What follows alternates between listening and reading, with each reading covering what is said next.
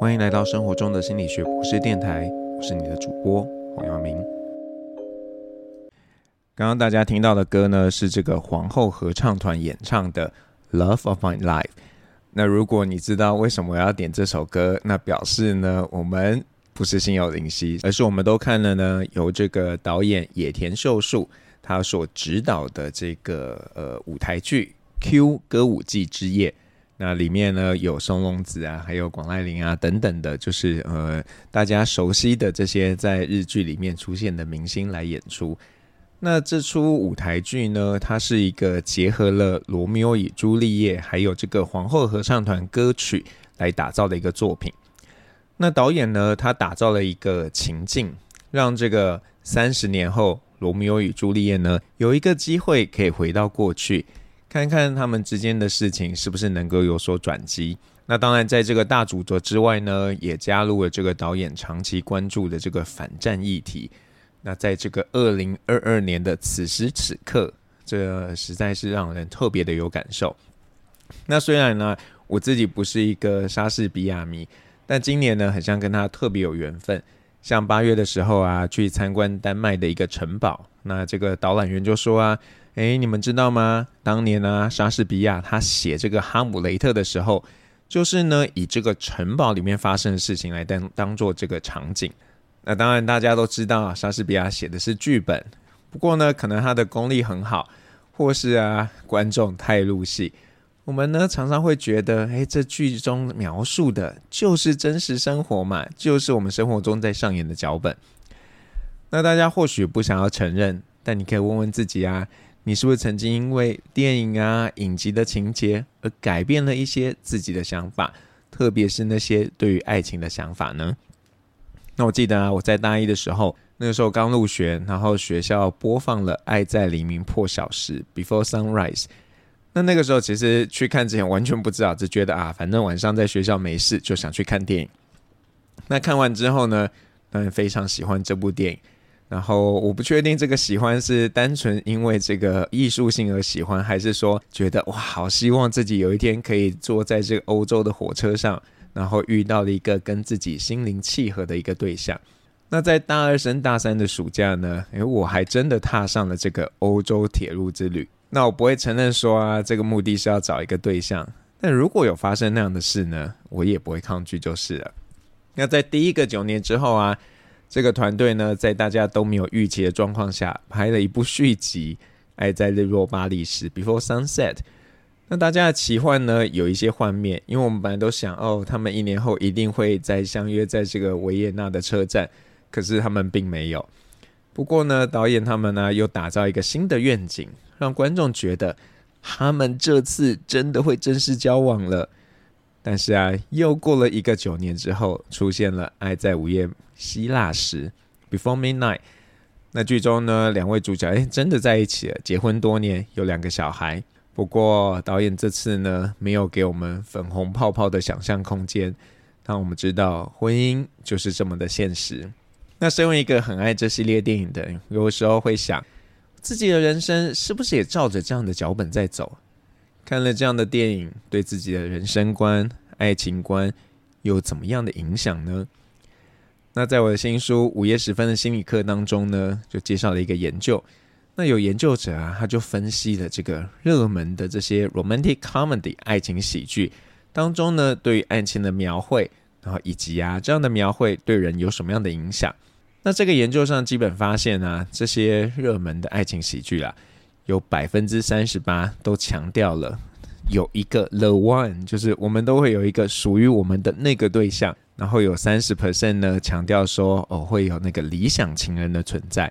然后有二十五 percent 就是告诉大家只要有爱，什么都可以是被解决的，不会有问题的。那在后续的研究，他们发现呢、如果人们呢想透过这个爱情喜剧来学习是爱，那这些电影呢对他们影响会是更大的。不过在研究当中啦，他们有看到一个有趣的现象，就是啊，喜欢这类电影的人有稍微高一点的比例是有交往对象的。不过因为他们没有说，哎，这个交往对象的呃这个交往品质是什么样子，所以不是很明确。那这这群研究者呢，他们后续还做了一个研究，那想要去看说呢，如果今天啊，我真的让你看了一部这个呃爱情喜剧，或者看一部其他的电影，那会怎么样影响你对于爱情啊、对于生活满意度啊等等的一些态度？他们有三种影片，那一种呢是爱情故事啊受到挑战的影片，那一种啊是这个爱情战胜一切的影片，还有一个对照的影片。那看了这个爱情战胜一切这类影片的人呢，他们这个评定的浪漫指数是最高的，对生活来说呢，呃，也是最满意的。那可是啊，这个中间这个研究有一个小小的问题啦。就是他们其实没有在看影片之前呢，就记录说啊，诶，这些人他平常的爱情观啊，还有生活满意度是什么样子的，所以我们很难判断说，诶，这个得到的结果是是因为这个影片造成的吗？还是其他原因？或者呢，这个影片看的时候，诶，这个受试者心里会想，啊，好啦，你就是要我看了一个爱情喜剧，然后我就要说我很浪漫等等的，所以我就迎合你，然后让你得到你想要的结果。那如果真的可以的话，我觉得这是还蛮值得做的一个小研究，诶，来了解一下大家平常吸收的内容会怎么样影响我们的爱情观，这应该非常有趣。不过啊，我们大概很难是逼大家去看什么样的电影啊，或读什么样的书，因为这样的方式啊，可能不会通过伦理审查。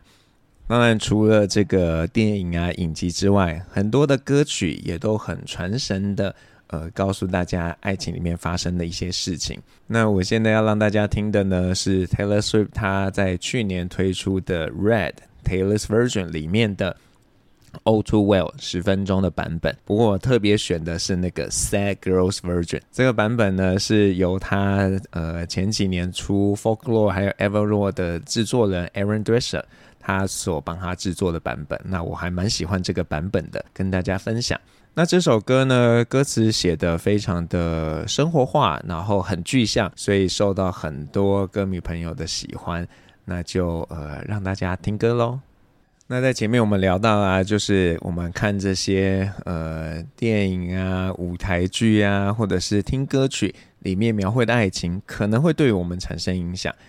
那身为一个略理性的人啦，我自己觉得像罗密欧与朱丽叶这样的故事，其实有点荒唐哎、可是为什么这样的脚本呢，一直受到欢迎？然后，诶，这个你看，已经几百年来，它反复的被重新上演，甚至各种不同的改编。那除了像这个《Q 歌舞伎之夜》之外，像呃，今年 Netflix 上有一部电影叫做《恋恋同居假期》（Love in the Villa），它其实也都是以罗密欧与朱丽叶为一个灵感来去做发想的。那你说一个人真的可能因为和一个人可能交流一个眼神，或者是短暂相处几天，就能爱得死去活来吗？那在《Q 歌舞伎之夜》里面呢，有这样的设定：两位主角只相处了五天四十三万两千秒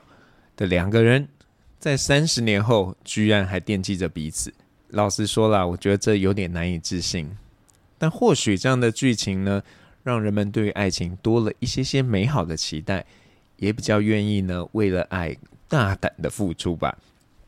就像啊，我觉得在网络上呢，找另外一半这件事情，其实也有点难以想象。如果呢，我不是真的有朋友有这样子找到自己另外一半，而且还结婚了，还呃幸福美满。那如果没有真的接触到这样的事情，我其实还不太相信诶，这是行得通的。所以可能那些看起来嗯有点不合理爱情脚本，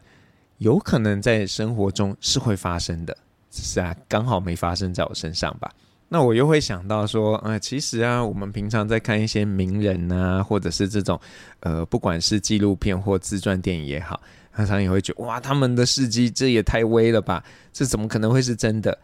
那如果这些是真的如实改编的，那其实那些我们觉得哇好厉害哦，好好不可能发生的事情是真的发生的。或许这些看起来很不可能的爱情故事，也是真的在生活中发生的。但是各位要知道啊，这个所谓的一见钟情、轰轰烈烈的爱，或者是啊很厉害的名人軼事，它毕竟呢不是常态啊，它是极端值。那如果我们把这些极端值呢当做是自己的梦想，或者是误以为这些是常态，那我们恐怕很容易会失望哎。那就像啊，在真实生活当中，我们看到现象是什么？是离婚率持续的攀升，然后不婚的人也越来越多，跟那些爱情喜剧讲的这个故事呢，一点都不一样。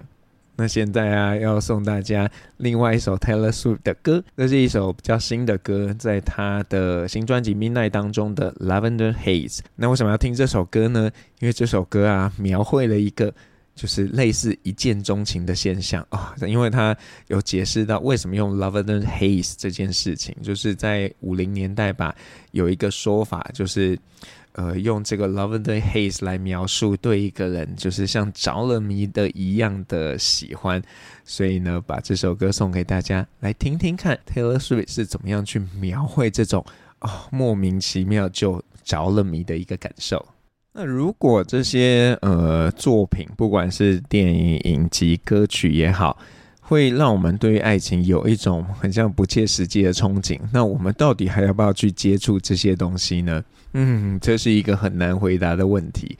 那我想跟大家再做一些些分享吧。那在二零一九年呢，Netflix 上面有一部电影叫做《Isn't It Romantic》，那中文翻译成“好不浪漫”。那讲的呢，就是有一个女生，她在被这个不知道怎么样，反正她就昏迷了。然后她醒来之后呢，就发现天哪！她处身于她最讨厌的浪漫喜剧当中，一切都非常的美好。但是她在这样的美好当中，她反思说：“嗯，其实我很像不想要这么美好。”那我觉得爱情呢，是人生命当中，我个人觉得啊，最困难的课题。这为什么最困难呢？因为啊，爱情这件事情啊，不是完全超之在己，甚至呢，多数是我们自己不能控制的。那你想嘛？我们呢、连自己控制的可以控制的事情都去学习了，那为什么面对爱情，我们会觉得，嗯，我不需要学啊，反正就顺其自然吧？那如果呢，你有找到一些好的素材，我觉得透过这些素材呢，来认识爱情的样貌，其实是蛮好的、只是呢，不管这个呃电影也好，歌曲也好，它再怎么棒，再怎么写实，你都要提醒自己，那个是别人的故事，那个可能是一个假的故事。你自己的爱情故事肯定呢会和这些是不一样的。像今年初有一个影集《Heartstopper》，呃，我觉得啦很适合青少年看。那即便呢你不是喜欢同性的，相信啊也可以在当中呢去看到那个青少年呢对于爱情的懵懵懂懂，然后要怎么样去面对这些不确定的状态。还有刚刚前面提到的这个呃《爱在黎明破晓时》系列的电影，我觉得也非常适合。那这点还特别有趣，因为它有三个阶段嘛，那就很像呢，告诉你，诶，人生在爱情的一个不同阶段会遇到什么样的事情。还有一个就是，呃，这几年很有很受到瞩目的作家 Sally Rooney 他所呃写的《正常人》。那正常人其实一点都不正常，他讲了呃一对青梅竹马在高中就认识的男女，但是他们的感情关系非常的。不健康吧？那但是这个也是爱情的一种样貌啊，不是每个人都是王子公主，然后就在一起了。有些时候我们面对的另一半，或者是我们自己，也是有些残缺的。那所以从这些不同的素材当中，可能都可以帮助你找到一些适合自己的养分。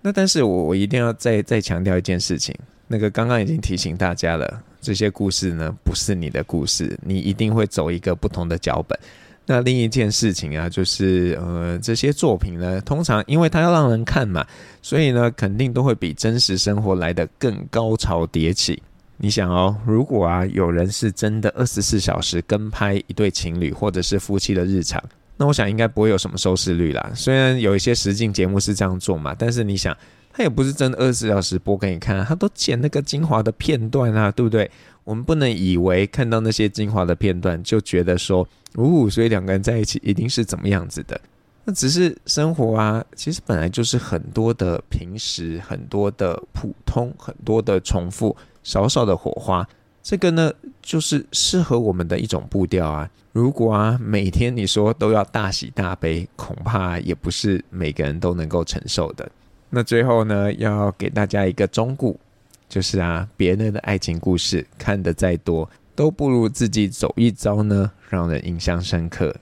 如果你有一个心仪的对象，就勇敢一点吧，不要像这个艾米丽的异想世界当中的艾米丽一样，明明喜欢一个人又不敢说，然后还不断的自我催眠说啊，这个人不会喜欢上自己，他已经有其他喜欢的人了。那最后呢，我就想送给大家在艾米丽的异想世界当中令人印象深刻的主题曲配乐。那这个配乐呃不是特别为这个电影打造，但是导演很厉害，找了这个作曲家 Yann Tiersen，他之前的作品把它拼凑在一起，但是听起来完全没有违和感。那这部电影呢，是我自己心目中的 Top Ten All Time Top Ten，那就呃推荐给大家。如果你还没有看过的话，虽然这是二十几年前的法文电影，但是拍得非常有水准。生活中的心理学博士电台，我们下次再见。